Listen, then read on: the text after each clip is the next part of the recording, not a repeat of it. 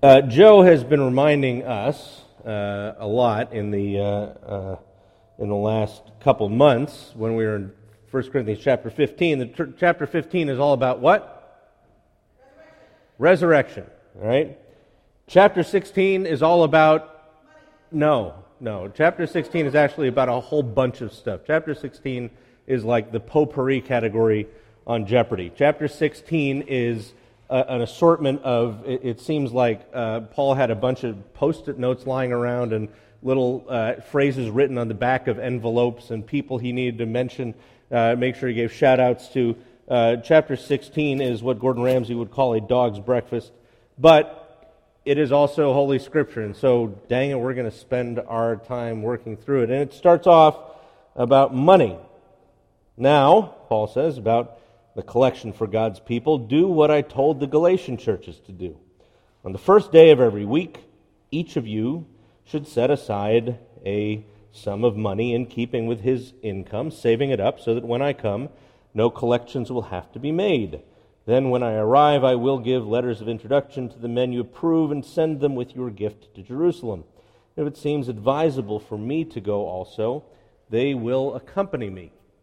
Now, Paul is not giving sort of general advice about giving, he is speaking about a specific situation. As usual in his letters, Paul did not sit down and say, Now I am going to compose a treatise upon this subject.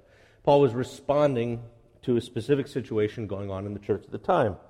The specific situation going on right here is that the church in Jerusalem, which was very poor, which incidentally still is, by the way, this is why every Good Friday in the Episcopal Church, the, the Good Friday offering is, is sent to the church, the Anglican churches in the Middle East, because the church there uh, is is still in need, and it's in need of help from the rest of God's people. Paul's the underlying idea here is that all the money that's there is Jesus' money, right? And Jesus' people need Jesus' money. The way Jesus' people get Jesus' money is that other of Jesus' people who have that money send Jesus' money to the people who are Jesus' people who don't have Jesus' money yet, until the people who have Jesus' money, who are his people, send Jesus' money to them.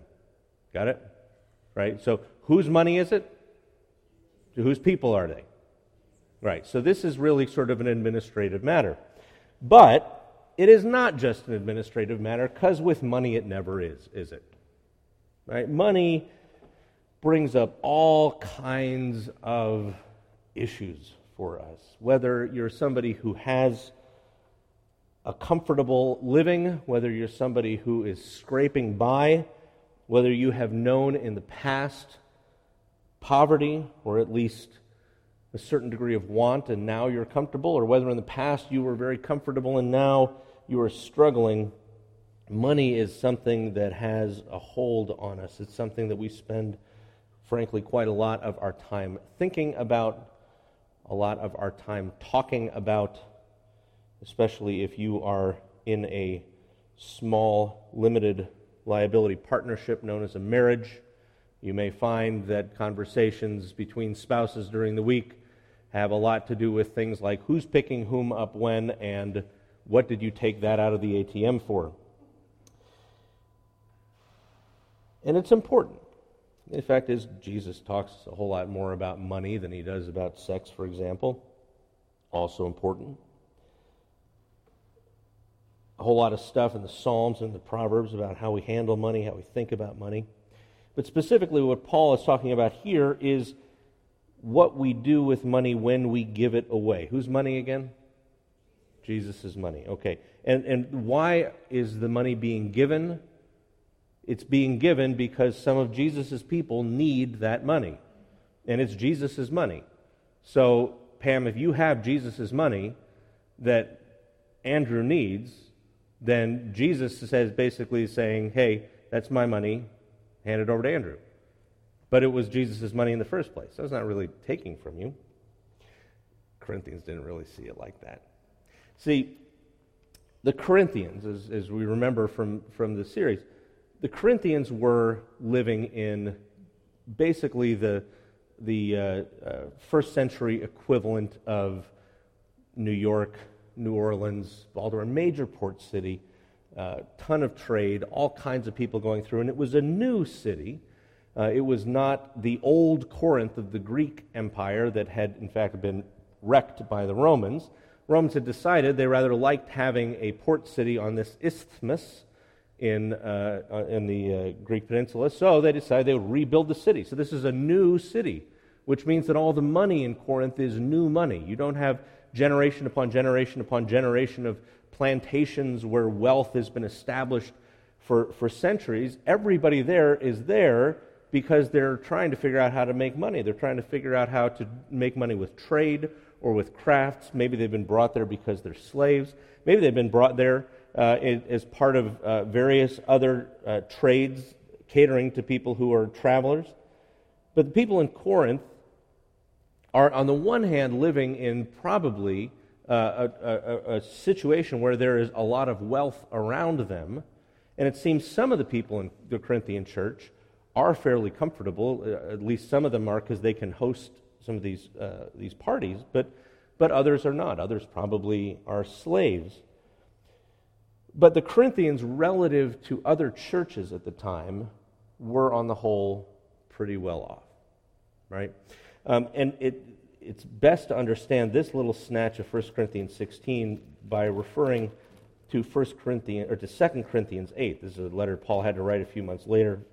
And if you think he's annoyed with the Corinthians in 1 Corinthians, just wait till you get to the second one. So in, in the second, 2 Corinthians starting chapter 8, he says, Now, brothers, we want you to know about the grace that God has given the Macedonian churches. Right? Uh, Macedonian churches would be churches in uh, kind of to the northeast of, of uh, Corinth. These would have been in people living in a less desirable, less um, renowned area. People living in Macedonia would have been looked down on generally by the Corinthians as somewhat backward, and in fact, the Macedonian churches were exceedingly poor. Yet, we find out, Paul says, out of their most severe trial, their overflowing joy and their extreme poverty welled up in rich generosity. For I testify that they gave as much as they were able, even beyond their ability, entirely on their own. They urgently pleaded with us for the privilege of sharing in this service to the saints. They didn't do as we expected. They gave themselves first to the Lord and then to us in keeping with God's will. So we urge Titus, since he'd earlier made a beginning, to bring also to completion this act of grace on your part. So just as you excel in everything, in faith and speech and knowledge and complete earnestness and in your love for us, see that you also excel in this grace of giving. I'm not commanding you, but I want to test the sincerity of your love by comparing it with the earnestness of others. For you know the grace of our Lord Jesus Christ that though he was rich, yet for your sakes he became poor, so that you through his poverty might become rich. Now, this sounds all very nice, doesn't it? But it, Paul is not nice. Paul is not being remotely nice to the Corinthians. Paul is pointing out to the Corinthians that they are much more comfortable than the church in Macedonia, and that the churches in Macedonia, in fact, begged Paul Paul said, Oh, you know, you, look, you guys are in tough shape. They said, No, we beg you. We want to give to the church in Jerusalem. We also want to give to your ministry, Paul. We, we're, we're imploring you to let us do this. They gave beyond their ability, they, they, they sacrificed to exert this kind of generosity. And then he says, And you know, I know you guys, since you always, you excel in everything, don't you? Mostly, Paul's thinking, you excel in pissing me off. But you think of yourselves as excelling in everything excelling in faith and speech and knowledge and earnestness and in, in, love for us. Well, how about you also excel in giving? Huh? How about you exert some generosity? See, Paul, when he commends this activity to the Corinthians, he is not talking about generosity as a feeling. Paul is not talking about generosity as something that just wells up within you that you cannot help but respond to. Paul's resp- talking here about generosity as a practice, generosity as a discipline. He says about the collect- collection for God's people, do what I told the Galatian churches to do. He doesn't say, I want you to feel as generous as the Galatians did. Right? That's even kind of farther past Macedonia. He doesn't say, I want you to try to get yourselves in a place where you really, really want to be generous. He doesn't say that, does he?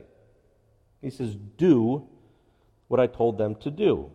Each of you, on the first day of the week, set aside a sum of money in keeping with his income, saving it up, so that when I come, we won't have to have any awkward conversations. See, giving has to be characterized not just by generosity, but by intentionality. That's something we, we actually learned at New Hope when we, uh, we found out that there, we, we were about a third of, of giving at New Hope was coming through electronic funds transfer, and a, a significant amount more was coming through people doing like online bill pay. So checks would come in the mail. So a whole lot of people would show up on Sunday morning and the basket would get passed and we put, wouldn't put anything in it. And I think some people may have gotten the impression that there were magic fairies putting money in our bank account so that we could keep the lights on. Um, but what it also, the other problem with that, though, is with, it, it took away from those of us who were giving by these other means the opportunity to tie our giving to this experience of worship. Right? When you think about when a worshiper would come to the temple, right? Somebody's making a, a thank offering. Maybe he's bringing along this, this bull, right? On, on the one hand, you know, Jesus says when you're making your gift, don't blow trumpets and have everybody be impressed with you. On the other hand, you can't like just discreetly slide a bull into the offering basket, right? Like there, there is an act of, of joyful participation on the part of the worshiper. And so we went from a bowl to a little wooden nickel. But we, the reason we have these wooden nickels is so that those of us who are giving in, in ways other than putting money or a check in the, in the basket have something to put in so that we're participating in, in this offering in the worship service. It's also uh, something many of us will, will keep this around with us all week and we'll carry it around to remind ourselves that it's whose money? Jesus' money, not ours. And when Paul says set aside a sum of money in keeping with his income, uh, this is really important. And unfortunately, when, when Joe sent the, uh, the link to this text, he sent it in uh, the New Revised Standard Version, which is a translation that has a lot to say for it, but the translation that the NRSV gives us in this verse, I think, is really off. Uh, the way the NRSV renders this is basically when, on the first day of the week, you should set aside whatever you have that's extra.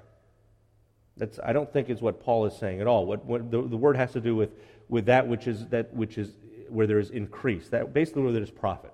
Wherever, wherever you have made money, wherever you have had income over the week, you set aside a portion of that. Now, most people at that time would have gotten paid on a some got paid daily, or maybe they would have gotten paid weekly. Of course, if you were a merchant, you might go months without getting any pay. And of course, that way, if that's your situation, you have to manage your money a little differently. Some of us get paid regularly every week, or every month, or every two weeks, the same amount. And for those people, it makes sense that you just sort of regularly set that, that amount aside. For other people, it's a little more complicated. But the idea is we need to be intentional about this. We need to think ahead. This is not like you show up at church and say, oh, wait, what do I have extra in my Wait, I got, oh no, it'd be kind of awkward if I just put like 37 cents in. Let's see if I got, I got it. Oh, all I got's a 20. I, yeah, I can't really make change. That's awkward to make it change in the offering plate. Well, I guess I'll do it. No, the, the, the idea is you, you come prepared to make the offering that you have to give to God, you've thought about it, that you've considered what it is that God is leading you to do, what He's enabled you to do. What, what amount of God's money is He calling you to give for the work of his kingdom. What part of Jesus' money is to be allocated to other of Jesus' people than you? And we get this in, in, uh, in the Second Corinthians passage going on. Paul says, Here's my advice about what's best for you in this matter. Last year, you were the first not only to give, but also to have the desire to do so. So you basically made a big fat pledge, and then you put down like a quarter on it. He said, So now finish the work that your eager willingness to do it may be matched by your completion of it, according to your means. For if the willingness is there, the gift is acceptable according to what one has, not according to what he doesn't have. So, what Paul is not saying is you should give even if you don't have anything. Right? The, the widow that Jesus commended, who gave all she had, gave what she had. Like she didn't take money from somebody else and give that away. Uh, this is one of the reasons, by the way, that, that we still don't accept giving by credit card. I mean, at some point, we may decide to do that differently, but we've always felt like, no, the, the, the problem with giving by credit card, uh, on the one hand, you get some points for your hotels or airline miles or whatever. Um, it actually costs us a little more to process that than, than a, a, a debit card. But, but, but the real thing is, like, we're supposed to give from what we have, not from what we don't have. So the problem with giving with a credit card, I, mean, unless you're really rigorous about using it just as a as a, a, payment card and you pay it off every month, uh, there's the, the risk that you're saying, oh, I gotta, I gotta pay this, so I'm gonna, you know, give this to the church. I don't really have it yet, but I'm, I'm gonna have it, and I'll, uh, once I, once I make that money, then I can pay off the card. That, that's not the point. It's one of the reasons that it's necessary that God's people give generously according to their means. The church in Jerusalem didn't have the means to give money to the church in Corinth. That's why the church in Corinth had to take Jesus' money that was in Corinth with Jesus' people there and send it to Jesus' people in Jerusalem. So there needs to be generosity, there needs to be intentionality. And giving also needs to be characterized by verifiability. Now, this is not something that, that usually jumps out at you, but if you look at it, Paul's talking a whole lot about cash handling processes, isn't he? Right? He says, So save the money up so when I come, we won't have to take up any collections. And then when I arrive, I will give letters of introduction to the men you approve and send them with your gift to Jerusalem. If it seems advisable for me to go also, they will accompany me. Right? So, what's he saying to the Corinthians? I am going to pull up a Brinks truck. You know that when you put the money in a Brinks truck, it's going to go where it needs to go, and you can trust that. And you know what? If I need to ride shotgun, I will do that. And he goes on, this is in, in, in chapters 8 and 9. Paul goes on and he says, he says, You know, I thank God who put into the heart of Titus the same concern I have for you. For Titus not only welcomed our appeal, but he's coming to you with much enthusiasm and on his own initiative. And we are sending along with him the brother who is praised by all the churches for his service to the gospel. What is more, he was chosen by the churches to accompany us as we carry the offering, which we administer in order to honor the Lord himself and to show our eagerness to help. We want to avoid any criticism of the way that we administer this generous gift, for we are taking pains to do what is right, not only in the eyes of the Lord, but also in the eyes of men. And in addition to Titus and that brother, we're sending with him the other brother, who has often proved to us in many ways that he is zealous, and now even more so because of his great confidence in you. And as for Titus, he is my partner and fellow worker among you. As for our brothers, they are representatives of the churches and an honor to Christ. Therefore, show these men the proof of your love and the reason for our pride in you, so that the churches can see it. You know, there's no need for me to write to you about the service for the saints, because I know how eager you guys are to help. Right? I, in fact, I've been boasting to the Macedonians. Remember?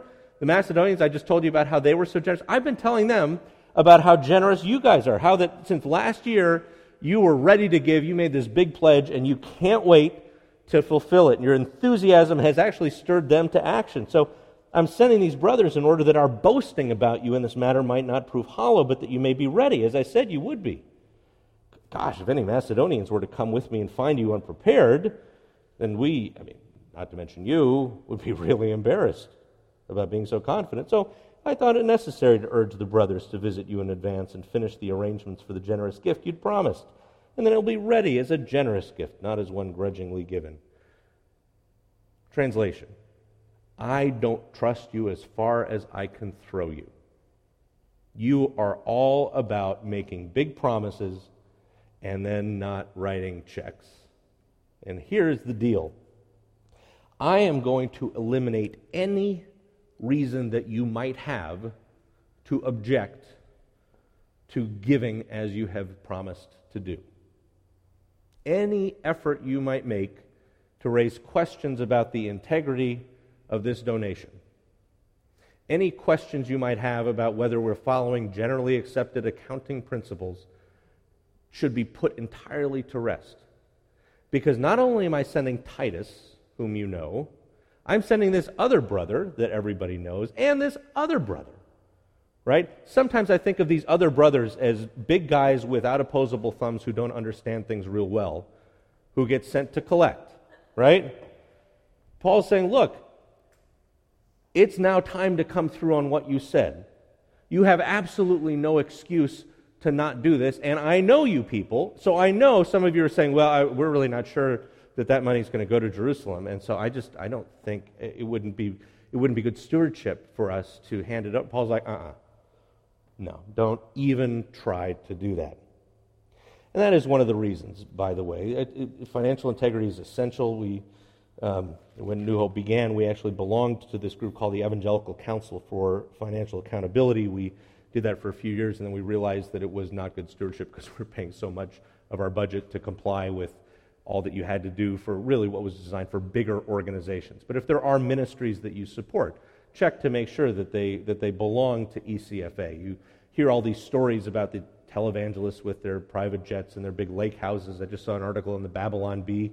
It's like the Christian Onion, where they, the archaeologists found the remains of Jesus' 8,000 square foot lake house so I'm hoping next month when I go to Israel, I'll get to see it.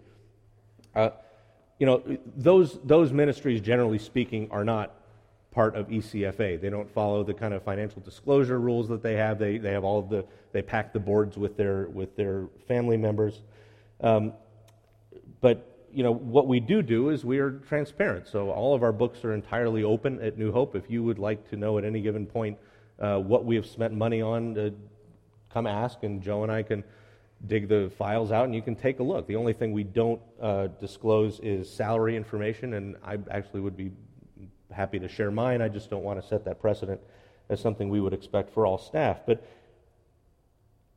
all of this really is, for one, to, you know, to make sure that we are being faithful stewards of God's money and to try to avoid an opportunity for somebody who might be tempted to take money to take it, which is why you know, when we take up the offering, we collect it and then we sort of put it in some place where everybody knows where it is, but you don't like look carefully at it. And we have multiple people count it and so forth.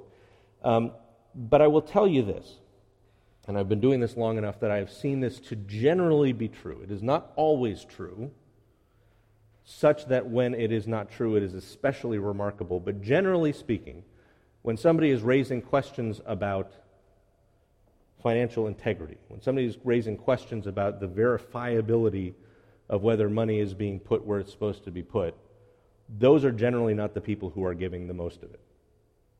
Generally speaking, and there are exceptions, but generally speaking, when people raise objections like that, it's like them saying, Hi, I don't tithe, but I'm going to throw up a complaint or a question. I'm, I'm not asking this because I really want to know the answer so that I can be faithful. I'm answering this so I have a good reason to not do what I'm supposed to do. So giving needs to be, needs to be characterized by generosity, intentionality, verifiability, and by equality.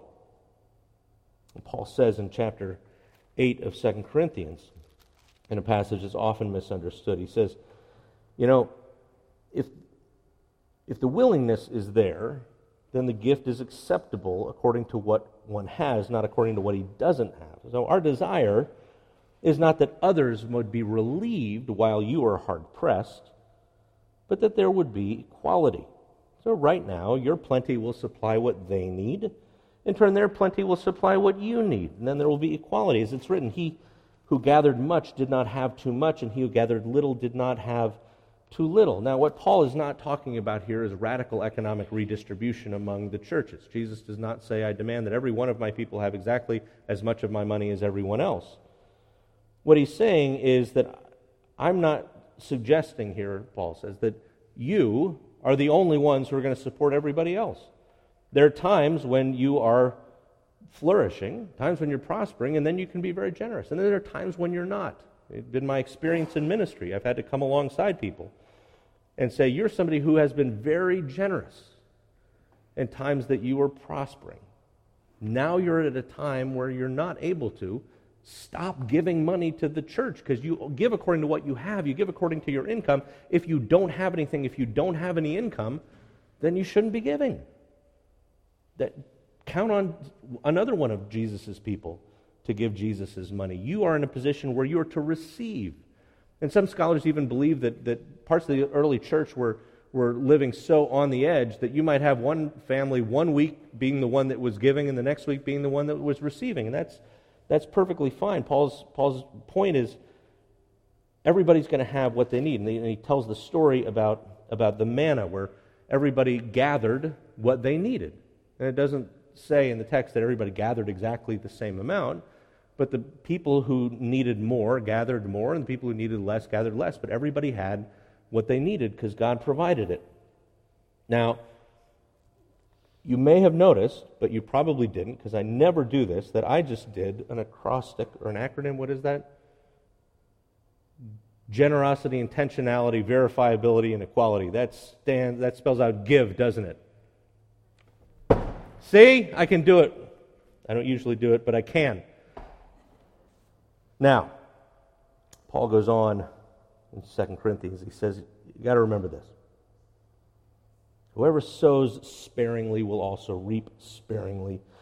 And whoever sows generously will also reap generously. Each person should give what he's decided in his heart to give, not reluctantly or under compulsion. For God loves a cheerful giver. And God's able to make all grace abound to you, so that in all things and at all times, having all that you need, you'll abound in every good work. As it's written, He scattered abroad His gifts to the poor. His righteousness endures forever.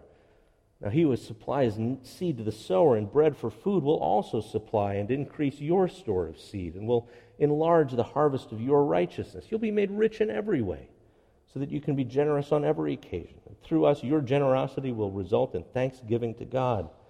This service you perform isn't only supplying the needs of God's people, but it's also overflowing in many expressions of thanks to God because of the service by which you've proved yourselves. Men will praise God for the obedience that accompanies your confession of the gospel of Christ and for your generosity in sharing with them and with everyone else.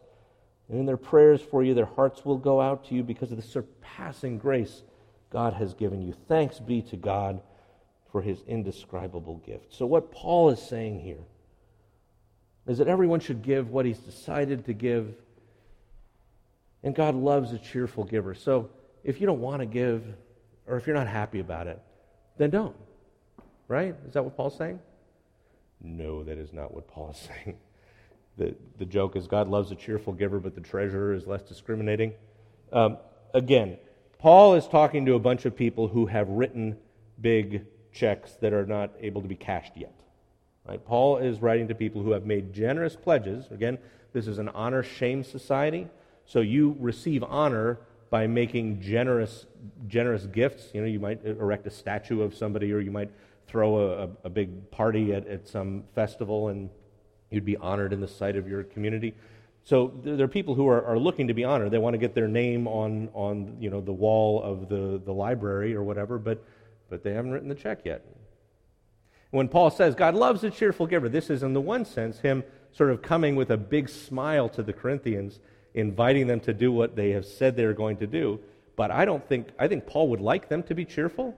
I think Paul would like them to be automatically generous and to have that quality grow in them. But until it does, he's happy to have them actually just give money as they promised they would because Jesus' people need that, and other people that Jesus loves have Jesus' money that needs to be given. Right? This is often misunderstood. It does not mean that if you don't feel really happy about giving that you shouldn't. It does not mean that if you don't really want to be generous, you shouldn't be generous. Generosity, as I said, is not a feeling, generosity is an action. Now, the worst thing that I could possibly do at this point is to say, okay, so be generous. Done. Because we preach a gospel of grace, not of law. What Paul is talking about here is providing for the needs of God's people, but he's also describing living the kind of life where we can own our possessions without our possessions owning us. If we recognize that all that we have is whose? Jesus's, that we're just stewards of it, if we recognize that it's all Jesus's, well, then we don't let that own us. We don't let it make decisions for us. We get to choose what we do with what God has entrusted to us. One way that we can get in the habit of having that way of thinking is by habitually giving some of it away. I mean, you think about the, the, the first fruits, right? Back, back in, again, thinking back to Old Testament times, God says, so when you, when you reap the harvest, the first thing you do with the very first of, the, of what you reap, bring it to me. Bring it to the temple. When you have a, a, a new goat, right? When mommy goat becomes a mommy for the first time, what do you do with baby goat? You sacrifice it. Is that an economically rational decision? No. Right? Because th- we don't know if mommy goat is going to become mommy goat again. Right? I mean, th- that, that could be game over.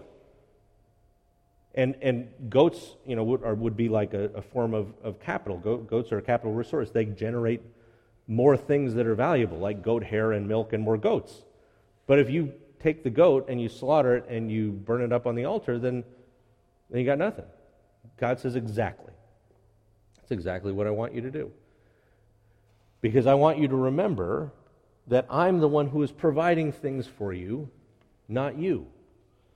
I am the one, I have the cattle on a thousand hills and the goats and a zillion goat pens, and I am the one who gives goats, and I'm the one who gives sheep, I'm the one who gives grain, and I'm the one who gives oil and wine. I'm the one who gives you your iPhone. And so, if you are going to get this, if you're going to be properly related to this stuff, then on a regular basis, it's a good idea for you to do something that makes no sense with it, i.e., give it away. And I will tell you, it never gets easier. It never gets easier. You may be thinking, oh, okay, once I pay off my student loans, then I'll start giving. Or once we get once we get into a house, then I'll start giving. Or once we get the kids through school, then I'll start. Okay, once I pay off my credit card, no, it never gets easier. You never make enough money that you start feeling like now you can give it away. For one thing, even the wealthiest people will say, How much money is enough? Carnegie said just a little bit more. The other thing, and this is especially an affliction for those of us who are in the middle class, there are a whole lot of things that are available, that are possible for us. I mean, you know, you, you may not be able to take a week long ski vacation in Vail comfortably, but you might be able to figure out how to cobble something together so that you could. And as Kevin Jones always says, a luxury once established becomes a necessity, and once experienced becomes a necessity. You know, there, there are, are, many more opportunities. I mean, if you had been a, a peasant in the Middle East, you, like the, the idea of living the way we live now would have been utterly inconceivable. But we have the, the challenge of finding so many Joneses to keep up with, or at least to have as much fun as they seem to be having. I'll also say that giving only gets more complicated. And, you know, my hat's off to you if at some point you need to have complicated trust and estate arrangements so that you can move money around so that the government doesn't get too much of it. But for most of it, most of us, giving means you take a portion of the money that you get in your paycheck and you put it aside. And, you know, many of us will tithe partly because we're bad at math. And the math's really easy. You just move the decimal point over one. That's also a, a, a principle of, of giving from Old Testament times. It doesn't automatically transfer, but it's not a bad idea, and I don't know anybody who tithes who regrets that they do. But it never gets easier, it only gets more complicated, and it will always be, giving will always be a discipline of obedience. Sometimes it's a joyful thing. Sometimes you are, it's so much fun to be able to say, you know what? I, think about the Olanias just a few months ago. Here's a refu- an asylee family.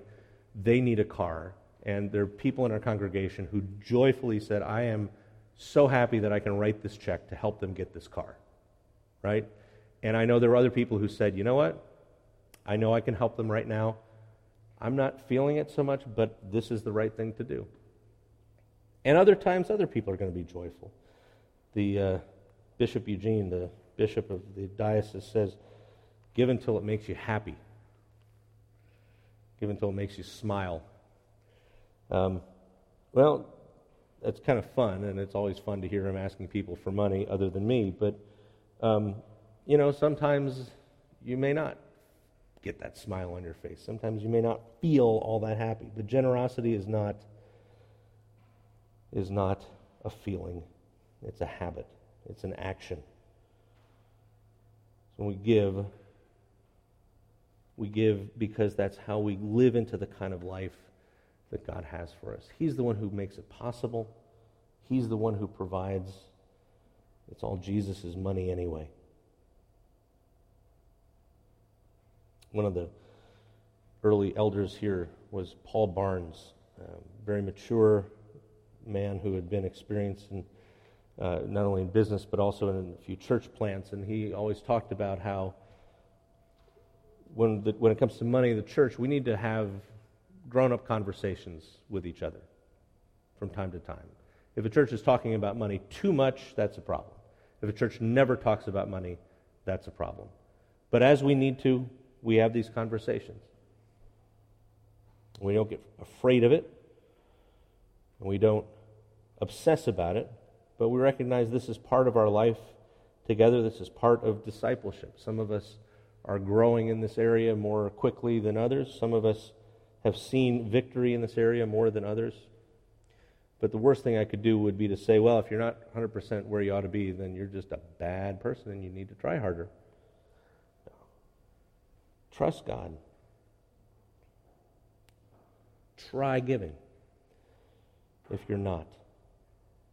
Try giving generously if you're not. Try giving intentionally if you're not. We'll do all the verifying you need. But give.